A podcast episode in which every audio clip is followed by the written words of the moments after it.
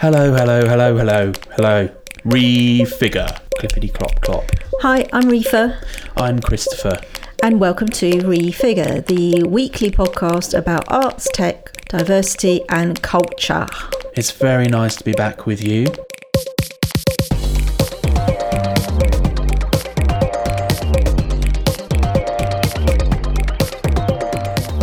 What are we talking about this week? Refile?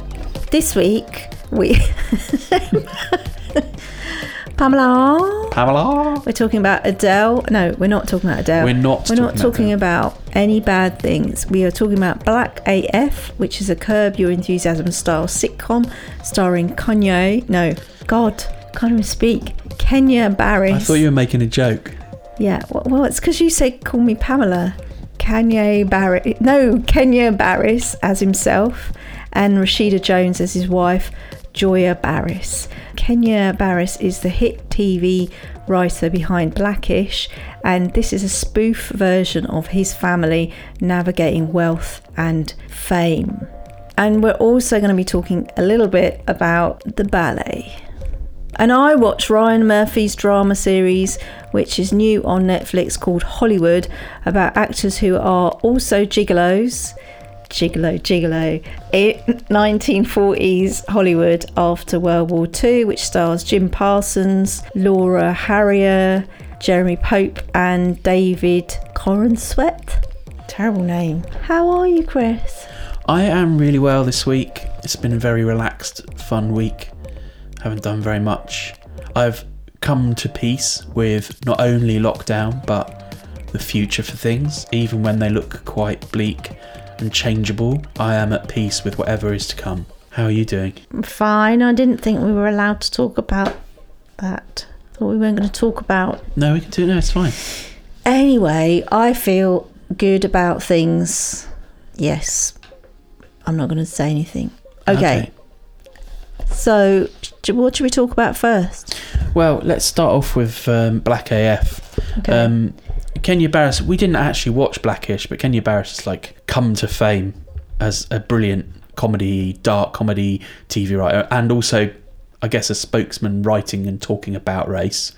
And then Black AF is this quite hard hitting sitcom. So I'm making this documentary about my family. And they kind of stick out. Just keep this long and loose. I want you to catch everything.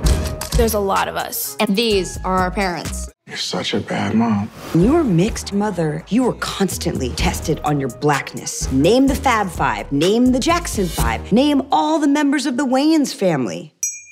Do you know? No. Mom, come on. You're the whitest person I know. Hey, at least if you're gonna shoot a gun, shoot it like that. Have you ever seen Boys in the Hood? Let's go.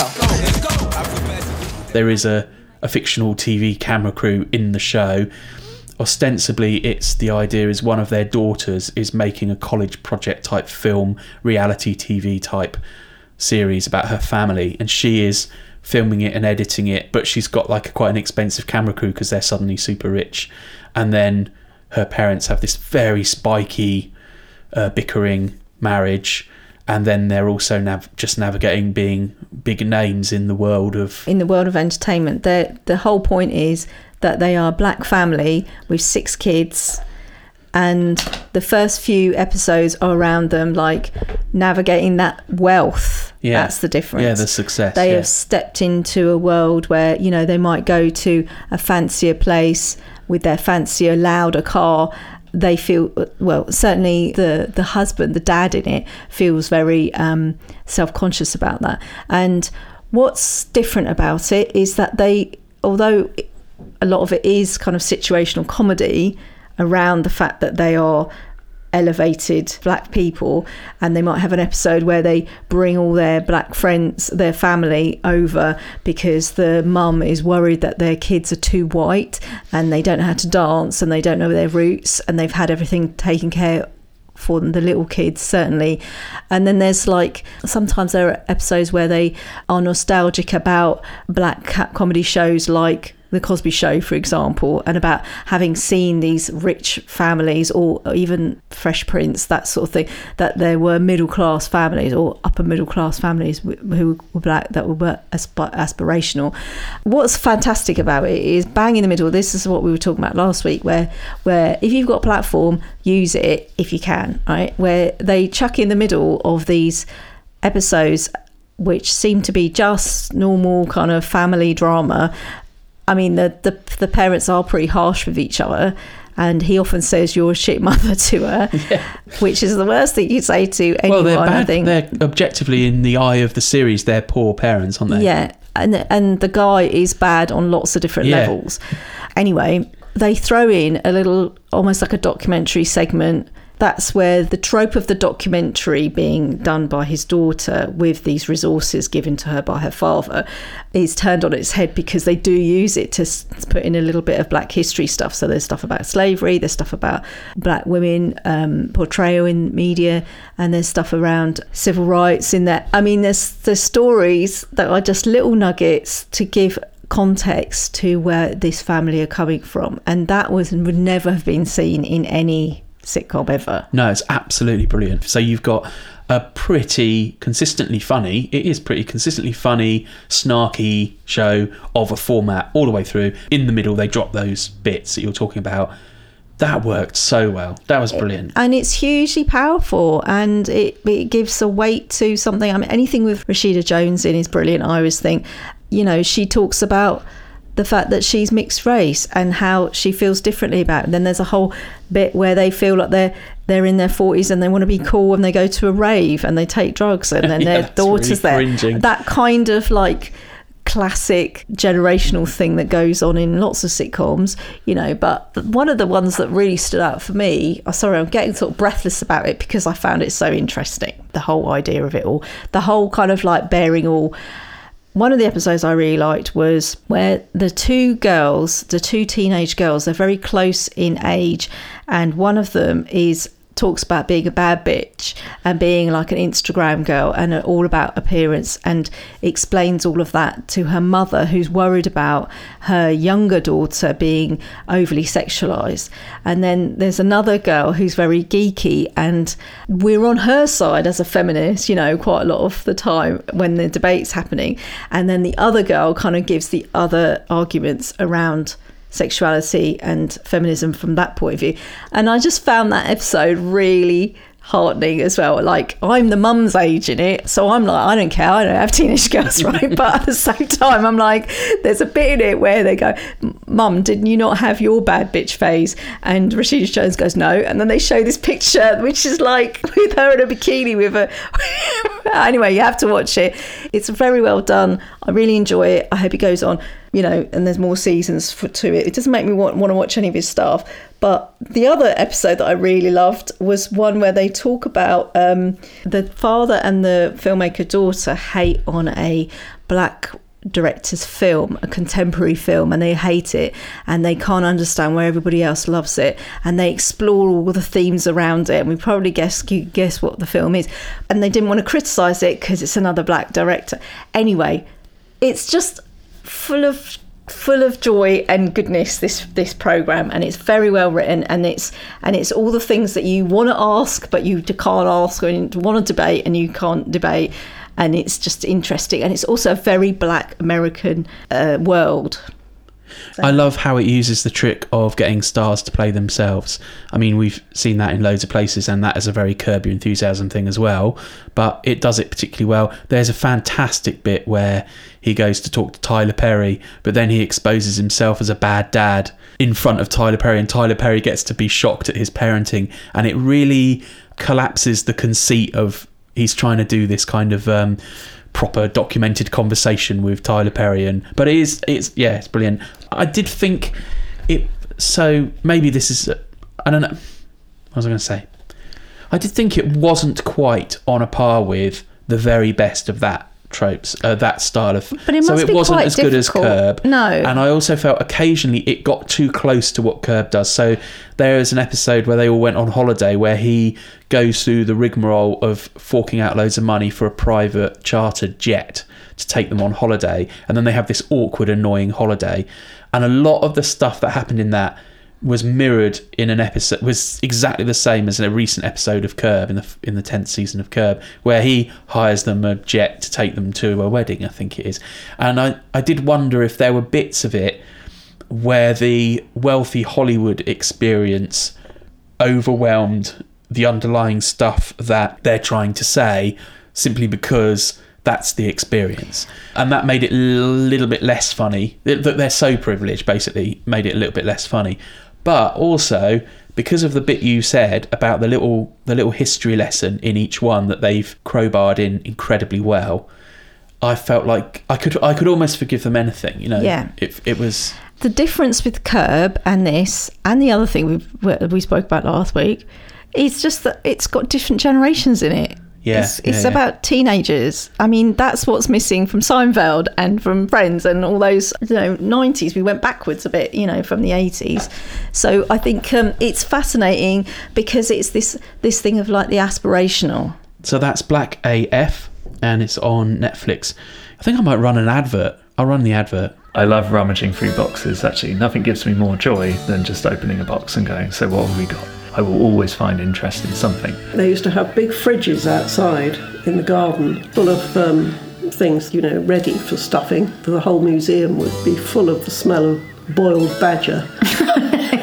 Series 2 of our acclaimed podcast, Voices of the Royal Pavilion and Museums, is out now. You're going to meet some of the walking encyclopedias working on the front line of Brighton's museum service. You'll be introduced to the weird and wonderful creatures of Brighton's iconic Booth Museum of Natural History. You'll hear about the new models of collecting that are enabling unheard voices to be represented in Brighton Museum. How staff have been narrating the queer history of Royal Pavilion and Museums collections, making the organisation a beacon for LGBTQ communities in Brighton and beyond. if like the gay people left would anyone would anyone do it I, I don't know if I don't know if they would And you'll hear about the precious historical items to be found when rummaging through boxes behind the scenes at the museum. Join me, Dr. Sophie Frost, wherever you get your podcasts. Search and subscribe to Voices of the Royal Pavilion and Museums, where you can also catch up with Series 1. Thank you for listening.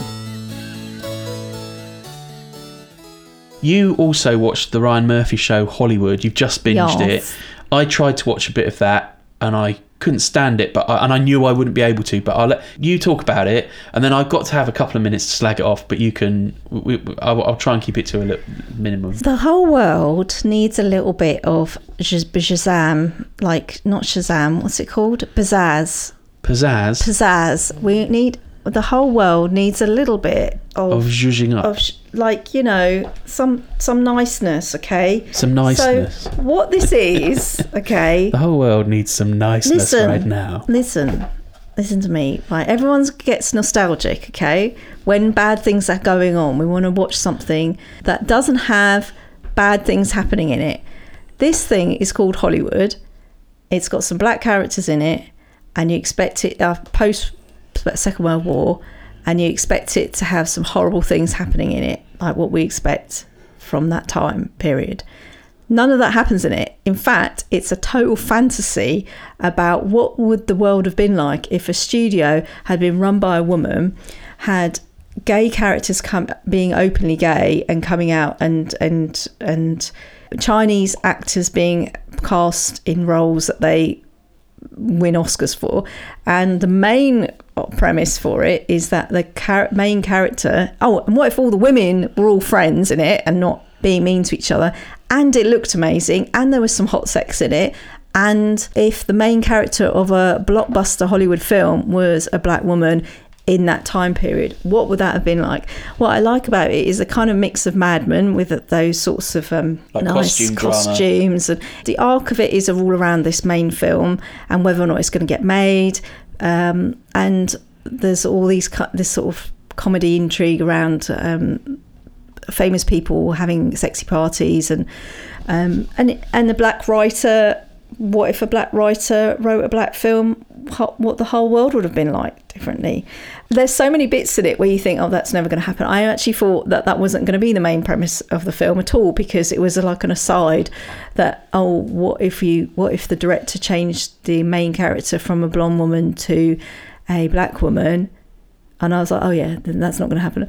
In my head, I'm watching it, and then they do, and they change it, and the whole thing changes. There's a lovely cameo with Queen Latifah, who plays um, Hattie McDaniel, Yeah. the actress that won an Oscar, the first black woman who went to win an Oscar. From from Gone with the Wind. Yes, from Gone with the Wind. It's fascinating. It's beautifully done. It's brilliant. She mentors this actress. I mean, it doesn't matter that none of this is real, none of this has happened, or if some of it was real and some of it didn't happen. We know there was an actor called Rock Hudson who was not gay. I mean, was gay but was not openly gay.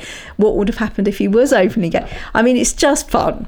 It's just fun. There's no bad violence happens in it, except actually there's one violent scene where uh, somebody who's racist gets his arm broken. But anyway, all I'm saying is The only episode I saw Oh. had violence in it against a gossip columnist where they beat him up so that he wouldn't expose the story. he wasn't he he was a right wing journalist. But he was like writing gossip about the film. He was gonna he was gonna he got the scoop on one of them being gay or one of them being a rent boy or something. So they got the mob to beat him up to within Yeah. an inch of his life. Yeah, I like that bit. Okay. Anyway, I just I just wanted to watch something like I found it really heartwarming. The final episode where it's just a proper they could even call it a proper Hollywood ending. That's what we want. We want some feel good. Ryan Murphy, obviously, he did. So he comes out of Nip Tuck and then he does Glee. So then he kind of invents the musical TV genre. And then he's done some really interesting radical stuff. Like obviously he did Pose. That's a really radical show that I I think skirts two things really well. So it's does what we said we talk about a lot, which is this seeing stuff for the first time on see on screen and it being incredibly empowering and and uh, inclusive to see this stuff that we haven't seen before. But he also makes popular, in some ways lightweight. well, I'm not saying Pose is always lightweight, but very enter- he's entertainment oriented. He makes stuff that's chewy and and enjoyable. And I, f- so for me, I just didn't want that particular era and that particular story to be told in that way. No, I understand. I understand, and it was unrealistic, and the whole thing was too. I mean, you. I haven't seen the very end. But I want to just say that makes total sense now. Just reminded me about who made the, the series in the first place, because there's this whole scene where one of the producers wants to uh, put a dance number uh, with like a swimming pool and some girls Oh, doing Busby Berkeley yeah, style. towards the end to shush up this film, and they did that in Pose a couple of times. There were some dream sequences in this last series of Pose, and they didn't they didn't have any musical numbers in this at all. And there was there was some bits in it was ripe for like a Grease type style um, song and dance number And they- and they with the with the pump attendants. Oh, the gas attendants. Yeah. Yeah. Oh, so it's really good they didn't because remember a few weeks ago we talked about Quiz, the British show, ITV drama, where they did. They couldn't resist a kind of absolutely ludicrous dream sequence uh, musical number. I think there's some great bits in it where um, there's a producer who is exploits young gay men or get you know young men to, to in order to get what he wants in order to give them parts and it's horrible and he has a epiphany towards the end of the series where he asks for forgiveness i mean it's just it, you know it's one of those what ifs and i haven't seen one of those for ages. I mean every other thing we watch is a groundhog day type thing. We might as well have one where like what if the president was different? What if things were different? What if you know the world had changed? I was going to ask so in the episode I watched, there was the use of the homophobic F word, um, although it was sort of claimed back by a character, so it was it was done in a maybe the right way, but that word was thrown about a bit. I assume they didn't throw about racist words. once or twice once and it was a, a black character that said it because Yeah. he was explaining how upset he was that his name was going to get taken off the Yeah. the credits but anyway it's just interesting and who doesn't like a thing it's, again it's intergenerational there's a lot of older women in it who find love later and it's just fun and it starts off with this thing of like turning it on, on its head where you've got young men as the prostitutes uh, and you know the kind of high society women. Vivien Leigh pops up in it. Yeah. Um, and I do think, you know, how you go on about Clas- Casablanca, Casablanca, Cla- Casablanca to me all the time. You should probably watch Gone with the Wind, and because it's one of those films where you think it is one thing, but actually, I mean, it was for me when I was a kid. It was one of those films where there's a woman at the heart of it, and she doesn't get what she wants in it. She goes on a journey, and the black woman in it wins an Oscar. So- Frankly, my dear, don't give a damn. it doesn't I'm matter, not gonna but you watch should, it. but you should. You should watch it because Um, it's hit part of part of a film legacy.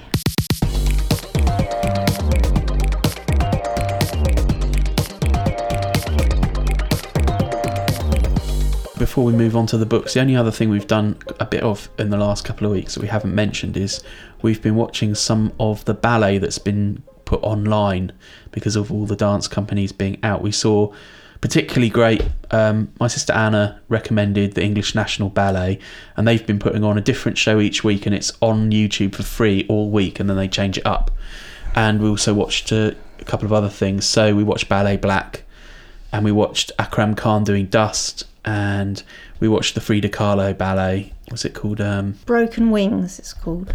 uh, we also watched the Frida Kahlo based sort of biographical ballet Broken Wings. I would really recommend, if you're not that interested in dance, still going and checking out the English National Ballet's YouTube because a lot of these pieces, they're just sort of, you can get stuff that's 15, 20 minutes long, or you can get pieces that are maybe 45 minutes long.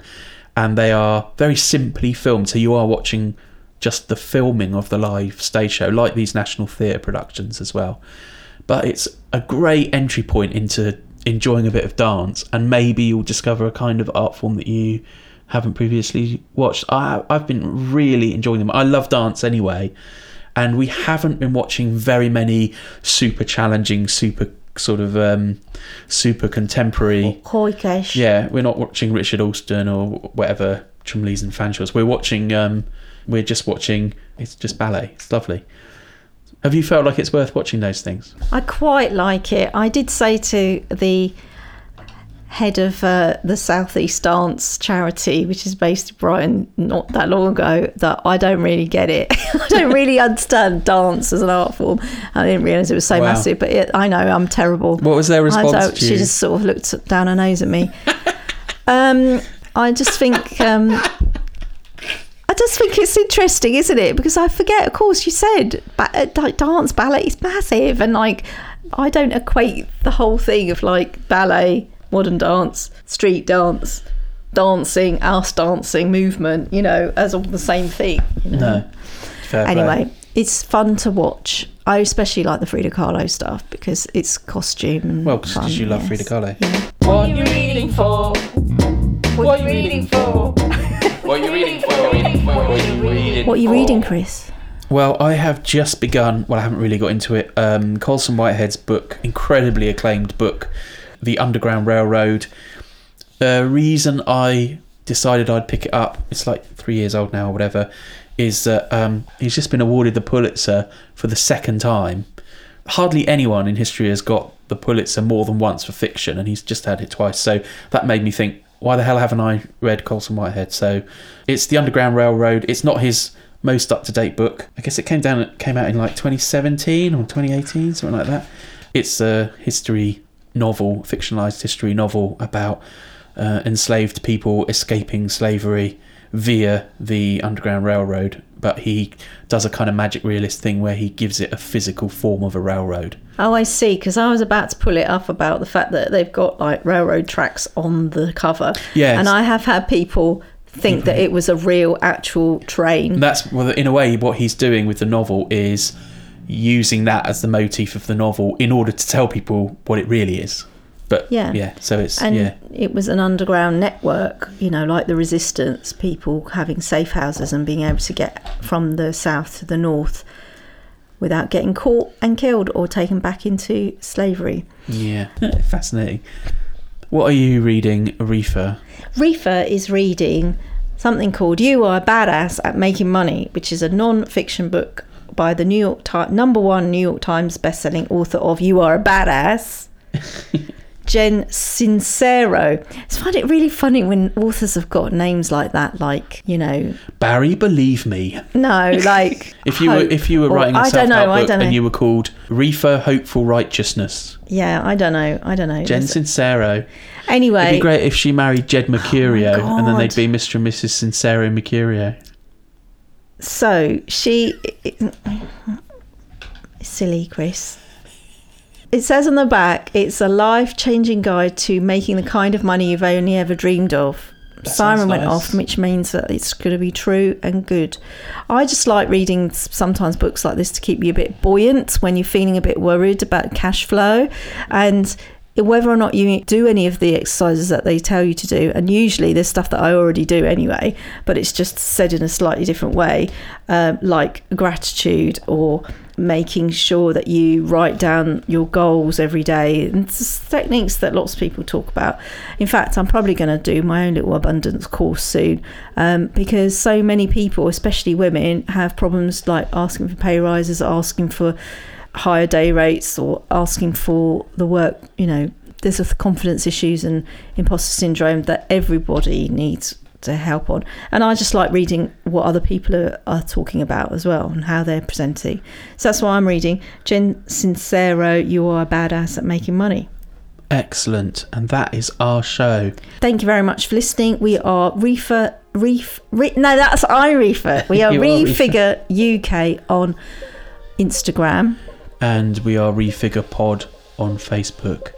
Uh, please give us a nice review, five star review, please, on wherever you're listening. 10 stars 100 stars on wherever you're listening to this podcast. Tell your friends about us. We don't have a marketing department. See you next week. And uh, talk to you next week. Yeah, stay safe. Ta ra. Ta-ra for now.